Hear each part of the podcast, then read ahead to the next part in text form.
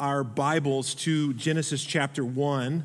You could also maybe put a thumb in Romans chapter 1. We're, we're not going to exhaustively move through any particular text, but we will be sort of glancing around. We've been in a series on our statement of faith, our uh, sovereign grace statement of faith, and we've been making our way through certain sections. And we're going to go through another one this morning. Just to draw attention to this book, if you didn't get one, there are some as you come in.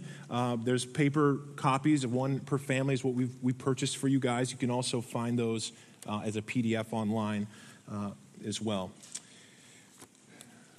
And so this morning we're going to be diving into a, another section. And last week we, we asked you guys to pray for us.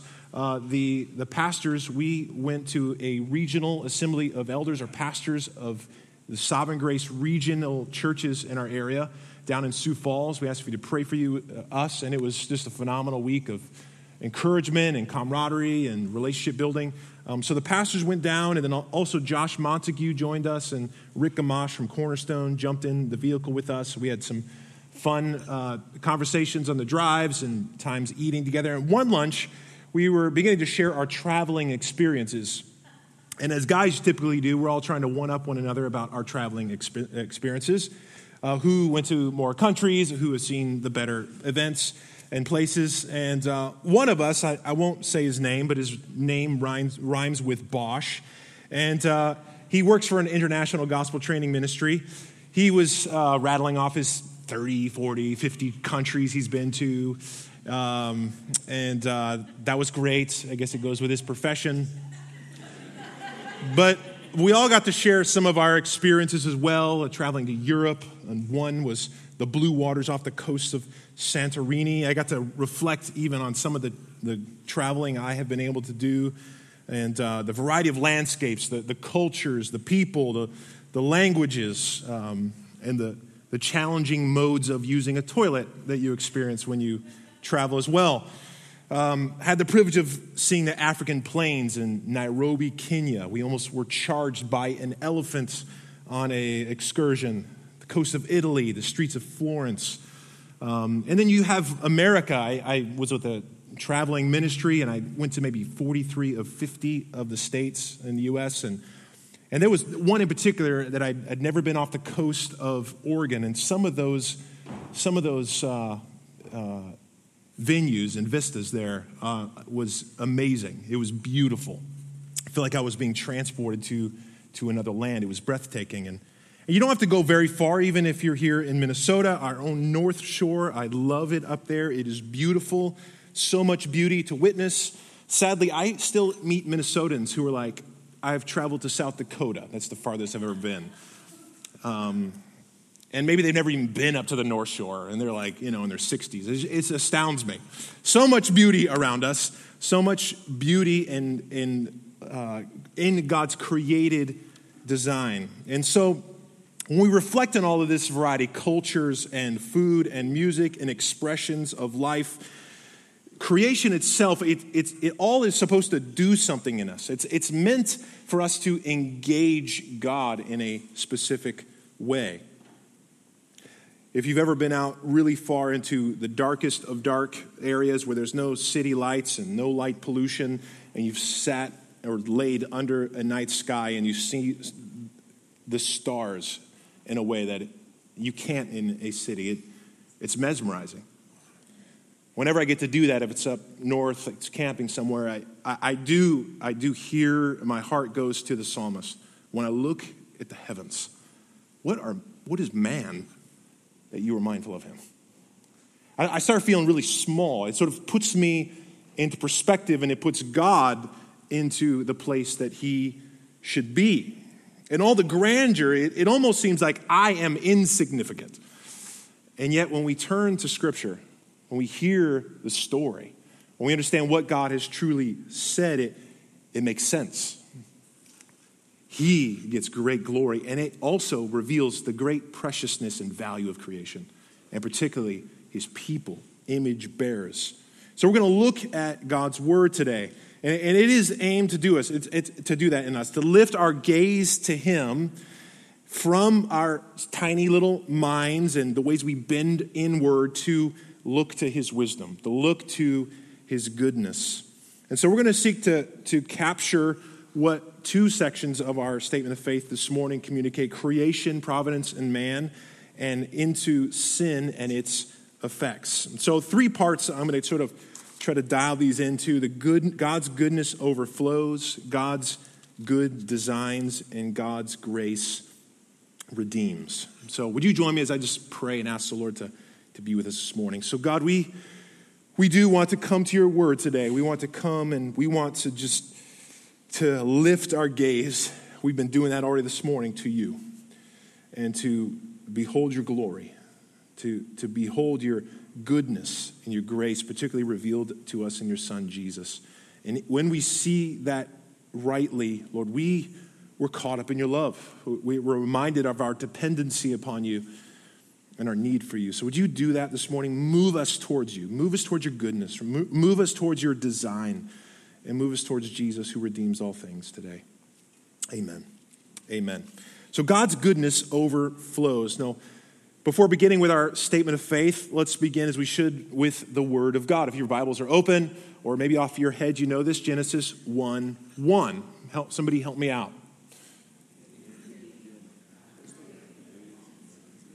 Yes, in the beginning. In the beginning, God.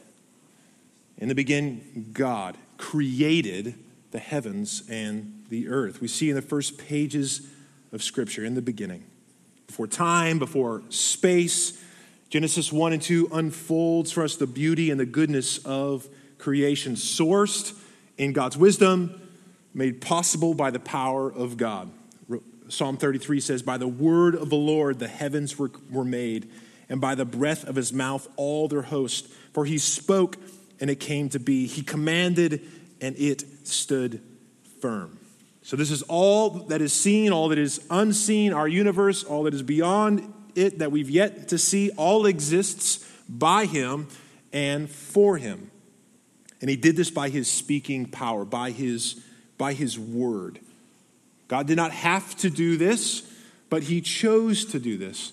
And creation was his free act, and it was all very good. And the, the why is embedded in his desire to do it for his glory. Our statement of faith says this In the beginning, the triune God freely created out of nothing the universe and everything in it by the power of the word of his power, all for his own pleasure and the display of his glory. To show forth his excellence, that it all would turn our attention to his praise, his attributes, his character, his goodness. Every molecule, every plant, every insect, every degree of sun, uh, of heat that radiates from the sun is purposed and ordained by him for us to give him glory.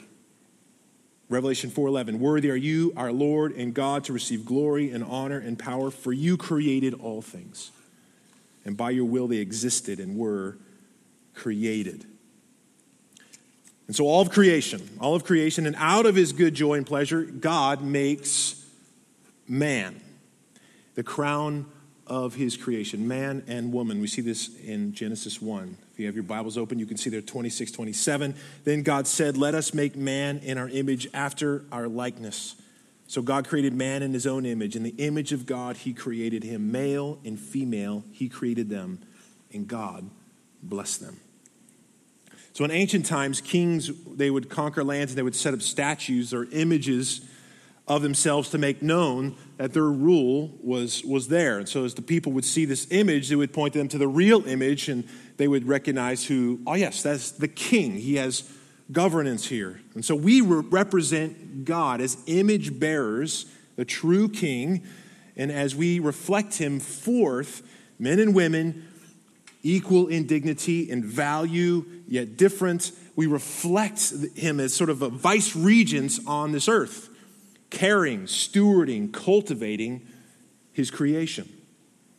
And this imaging is rooted in a relationship as a son or a daughter reflecting a parent in a way that we can relate to him body, soul, heart, mind. And note what our statement of faith says our triune God. This comes from our triune God. It was he heard last week very helpfully the Trinity, Father, Son, and Spirit, the triune God, likely, is, likely expressed in this verse we just read in the us, did so in his good pleasure and his joy to reflect, reflect and experience the Trinitarian love and fellowship of God.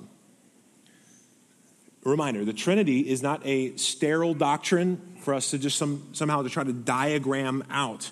It, it is a personal invitation for us to understand who God is and for us to experience that relationship with Him as well.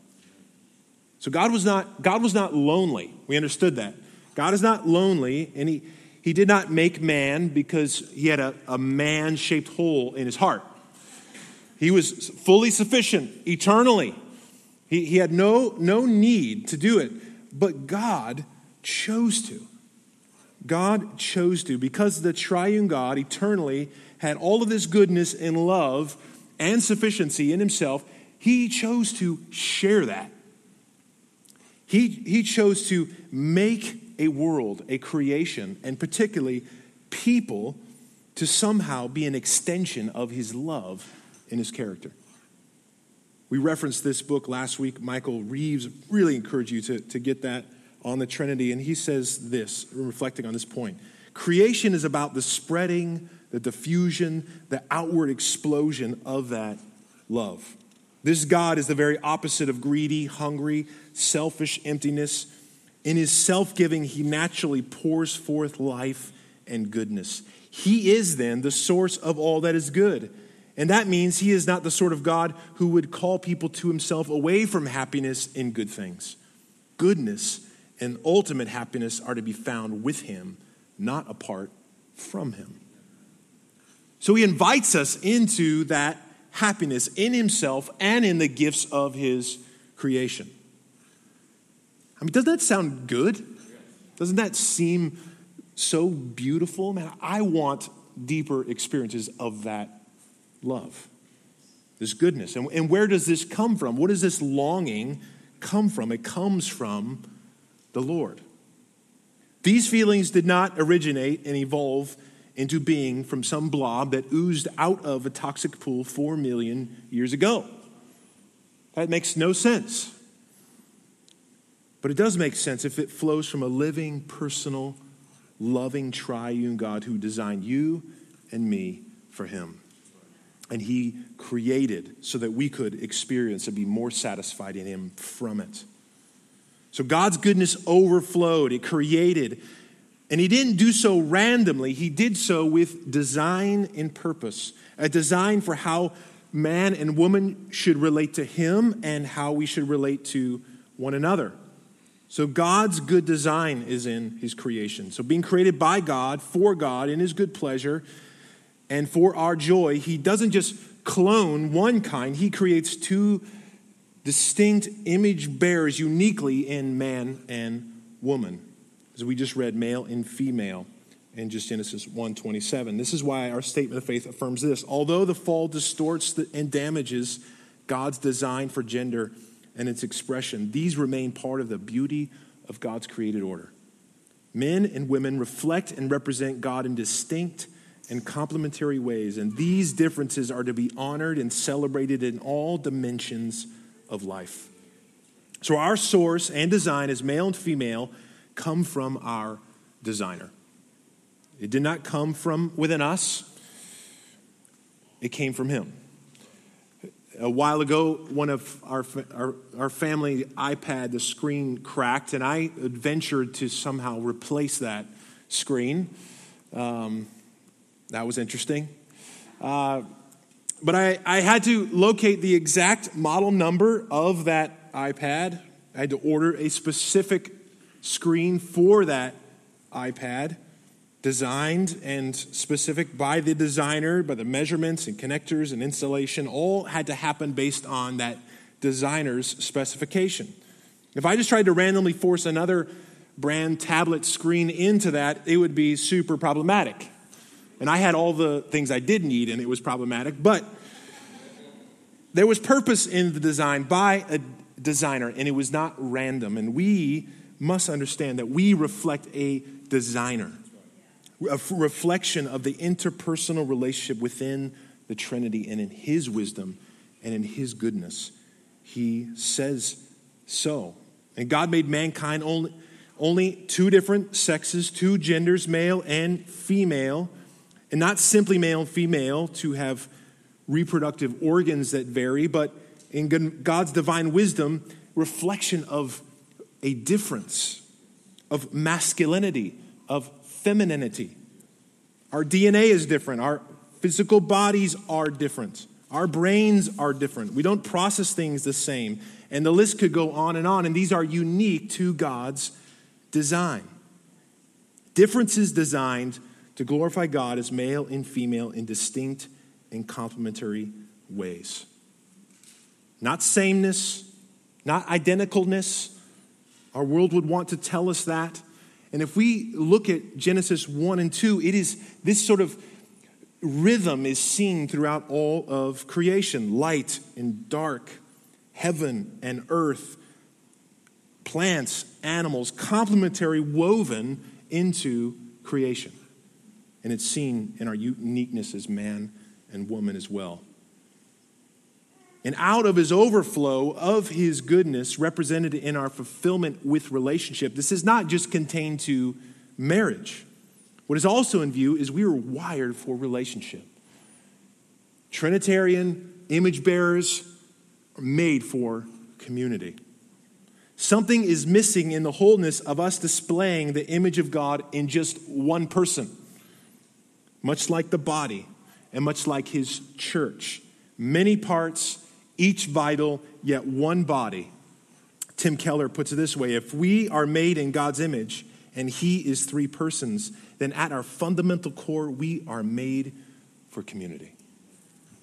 What a year for us to be reminded and for that to be even exposed in our hearts. We need others. And in His design, we find our togetherness. So, community happens. In His design, friendships happen. In His design, marriage does happen. In his design, the goodness of sex within marriage happens. In his design, the blessings and goodness of children happen. In his design, the beauty of creation and its mandate for man and woman to be fruitful and multiply happens. The earth is good, things are good, bodies are good. All of these flow as image bearers are commissioned by God to cultivate and steward and to tend and to keep one another and his world. God gave instruction to Adam and Eve to take this creation and cultivate it, to harness its potential, maximizing, pulling out all that exists from its raw material and reshape it and harness its potential to create culture and society and, and allow all of those things to move towards God's good plan. As amazing as something like a spider is in creating spider webs designed by God, they cannot invent something new or create a culture or society. Mankind does. Image bearers of God do. We create, we cultivate, we harness what God has done. This is an imprint of us as image bearers. Tony Reinke wrote on this. He said, Adam and Eve reordered the raw materials of soil in order to make plants and flowers nourish. Today, chefs and cooks reorder the raw materials of foods into delicious meals. Framing carpenters reorder raw materials of lumber and nails to form homes. Pharmaceutical chemists reorder organic and synthetic elements into healing drugs. Musicians reorder notes and sounds into music. Novelists reorder the raw material of human experience into stories. The list is endless, could go on and on. Image bearers finding joy in reflecting Him. That's why when we cook or we make music or we garden, we harness these things, we improve something for the love of others and the love of God, we find joy and satisfaction. I heard one teacher say once in the garden, there were a bunch, almost all yeses, and just one no. It's helpful for my parenting sometimes. But there was so many good, there was so many yeses, delights, goodnesses, joys, fellowship with God. There was a no. There was a no, and there was a no that led to a resistance to God's good design and his ways. Back in the garden, if you're there in Genesis, you see in Genesis 3, we know well, Adam and Eve are given God's word, his instructions to not eat of a particular tree, the tree of knowledge of good and evil. They were to obey God's word and trust that all he says, all his designs, all his gifts were good as they were. And if they would disobey, they would die. And Satan comes and he tempts, he deceives, he twists God's word. Did God really say? You won't surely die. In other words, is that what God's design really is? Don't follow that. And Adam and Eve believed this lie. They exchanged the truth of God for this lie, and they rejected the Creator and chose their own way. And man and woman rejected God's authority and the one who decides what is right and what is wrong, what is good and bad, what is holy, what is evil. And instead, man and woman sought to establish on their own terms what that was what is right and wrong. Or we could say, what is male or female, or what constitutes personhood, who deserves to live and who deserves to die, or what race is superior, or what choices I can make with my sexuality or my gender. So God's good design, his order, his plan was rebelled against by his created people. This is what we see unfolding and captured in our statement of faith on man's fall and sin's effects. God originally created man innocent and righteous without stain or corruption. In this state, Adam and Eve enjoyed a fullness of life in communion with God, delighting in him and in his righteousness, while yet capable of transgressing. Despite these privileges, they were led astray by Satan and willfully sinned against the Creator by doing what he had forbidden. Therefore, we are all by nature corrupt and inclined to evil from conception. So, man and woman willfully rejected God's word, and therefore, humanity is born with inherited corruption, and by our own sins we commit. And this is cap- this dark reality is captured in Romans 1. If you have that, you could flip to that in your Bible or scroll to Romans chapter 1. Says this in verse 20 For his invisible attributes, namely his eternal power and divine nature, have been clearly perceived ever since the creation of the world. In things that have been made, so that they are without excuse. In verse 24, they exchanged the truth about God for a lie and worshiped and served the creature rather than the Creator who is blessed forever. Amen. So, what we see in this, this chapter, we're not going to look at everything, but out of his holy character, his justice, justice against this ungodliness, because man has rejected God, mankind is under God's wrath. They worship the creation, the creature, rather than the creator. And it says that they suppress the truth of this creature creation relationship. And Romans goes on to expound on the way that that manifests. It particularly points out homosexuality, which I believe Paul uses as a specific, vivid illustration of man and woman's rejection of the Creator for the worship of the created thing. I worship and I love someone who is just like me. If there's so much more going on, you see into that chapter later in in verses 29 through 31. This long list of worship issues of dishonoring our bodies, of murder, of pride, of envy, of gossip, disobedience to parents. All this is unraveling of rejection of God's design and His goodness, and it's a suppression of the truth. And the story is seen through the pages of Scripture, beginning in Genesis 3 all the way through the end. The ongoing distortion of God's created design and sin against God from his image bearers. One of those ways that is very acutely displayed and must be continued to be addressed is the sin of our, of our hearts and our culture in sexuality, in sex.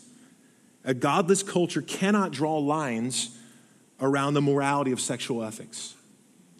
For there's no word, there, there, nothing is speaking to what is truth against a lie except what you feel, except what we desire. If there's no creator and his design, we can do whatever we want with our bodies, with whoever we want, at the expense of anyone or anything. And there's no way to say that that is wrong. Yet our creator, creator and his good distinctions are clearly given to us in his word. And our statement of faith says this biblical manhood and womanhood enrich human flourishing in all its dimensions. God instituted marriage as the union of one man and one woman who complement each other in a one flesh union that ultimately serves as a type of the union between Christ and his church. This remains the only normative pattern of sexual relations for humanity. Sex is good. God is pro sex. His idea and sexuality is good in his design, and we want to celebrate the good of that. And that expression is found only in the covenantal union between one man, one woman in marriage. And a distortion of this is to mock God. It distorts the very picture of the gospel. Ephesians 5 tells us of Christ and his church. And so all of these distortions bring all kinds of abuse and abandonment, brokenness, divorce, and porn. And brothers and sisters, I want to encourage you pornography is so destructive. It is so destructive and is so evil. When Jesus comes to set us free from that. So I just I want to just plead with you, encouragement to you to bring that into light if that is a struggle for you. Do not allow that to continue to be in the darkness. And I think a call for us as a church to fight for fidelity, fight for a purity within our heart. There's a witness that we must have and a standard we must hold in holiness in this area. And God calls his church to hold that up. We read in our statement of faith gender designated by God through our biological sex is therefore neither incidental to our identity nor fluid in its definition, but is essential to our identity as male and female. Author Sam, Sam Allberry is a pastor and author. He's written extensively, even just sharing his own testimony about struggles with same sex attraction and regarding gender, how the gospel's power can meet others in it. And he insightfully wrote this Our culture says your psychology is your sexual identity, let your body be conformed to it. The Bible says your body is your sexual identity. Let your mind be conformed to it. The world has a statement of faith as well, and it's preaching it to you in every form. What you feel, what your mind says, is your gender. And since it's disconnected from your body, the body must conform. And what this means is your identity as a person has no reference to your body. And this tension only leads to confusion and brokenness and pain.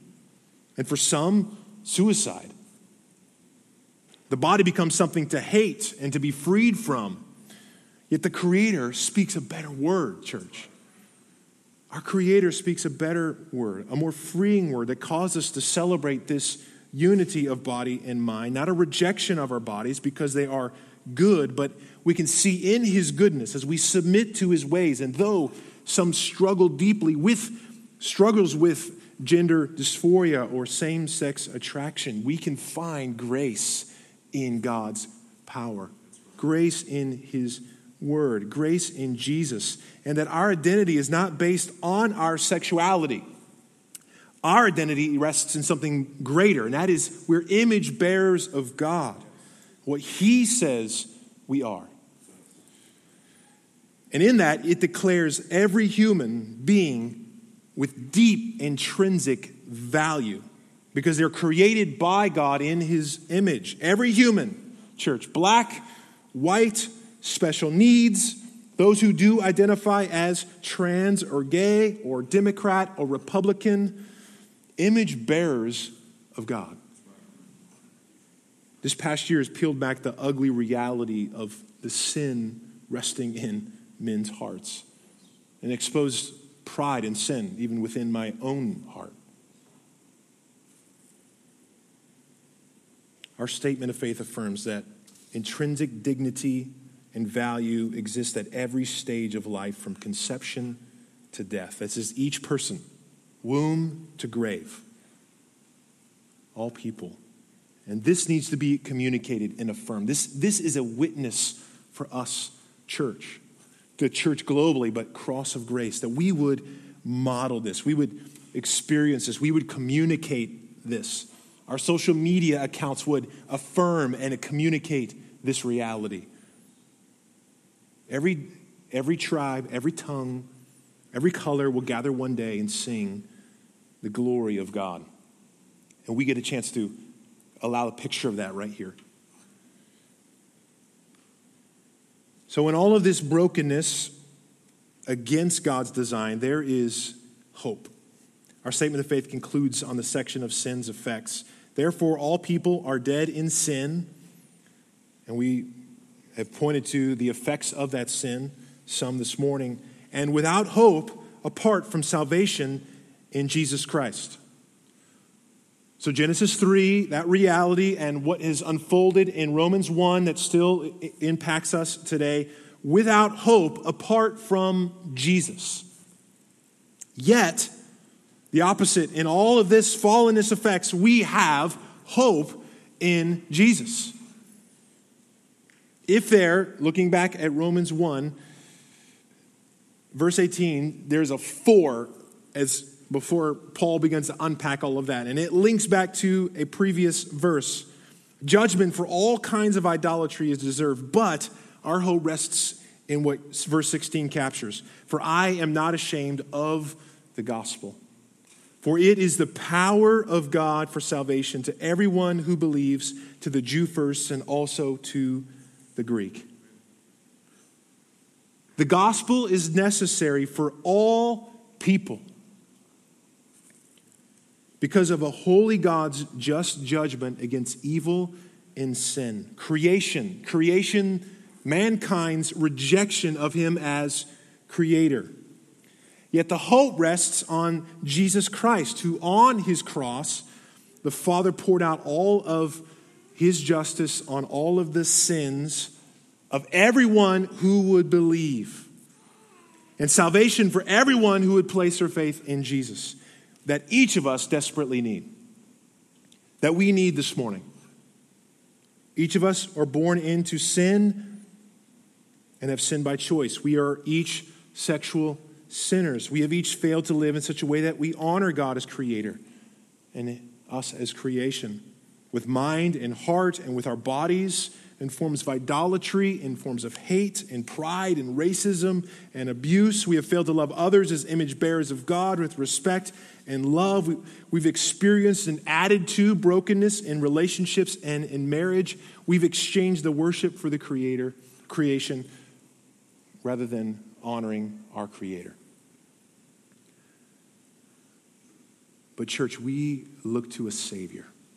We look to a Savior who undoes and reverses and redeems this brokenness. Genesis 3 leads us into the New Testament eventually, and this story is about a, a God man who came, who came and it was his incarnation. He became flesh. The Word of God that we just read this morning, who spoke and created, is the Word that became flesh and dwelt among us.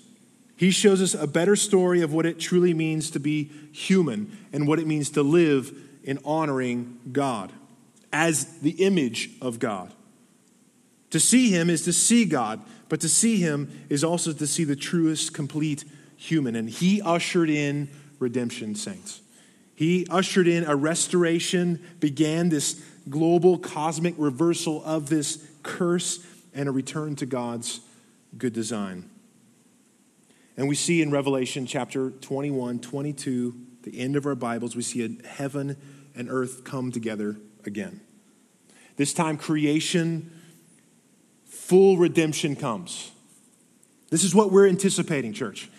A renewal of all that is broken, an eradication of all of this distortion and evil and injustice, and it will all be vindicated. And so, what Jesus did in his coming, this inauguration, what he started in the gospel and what he applies to us by the Holy Spirit, and as we walk in his ways, there is, there is redemption at work. That we're moving towards that moment. So each time each time, young man or whoever it might be, we turn from porn and we look to faith in Jesus. Each time God's design in manhood and womanhood or masculinity and femininity is pursued, or when we fail to do that, we seek forgiveness and restoration. Every moment we turn in faith to honor God and His creation and other image bearers, we are, we're allowing that redemptive breaking in by the gospel in our life. We partake in Jesus' redemptive grace, breaking in by His mercy making things new, and we are being conformed to his image. And this is a call we get to witness and get to offer gospel hope to a broken world around us. We, it's going to take boldness, it's going to take faithfulness, it's going to take gentleness, it's going to take love and kindness. It's going to take truth, but we get to extend a hope to a broken world around us that celebrates death, that hates bodies, that plods babies being aborted, that's confused about sexuality and abuses it. And we hold out an apologetic, a, a truth, a hope of a better news, a better truth that God tells us that we are His people with purpose, design, and there's redemption from all of that brokenness in Jesus Christ. That's good news. That's good news we get to live in. That's good news we get to remind each other of. That's good news we need to continue to look to His Word for. And though we groan, we're groaning for this with creation, knowing that it's broken, we know that it's not all lost. We know that it's not all destroyed, and we look forward to a better hope. So let's pray for that in our hearts. Let's pray for that in our church.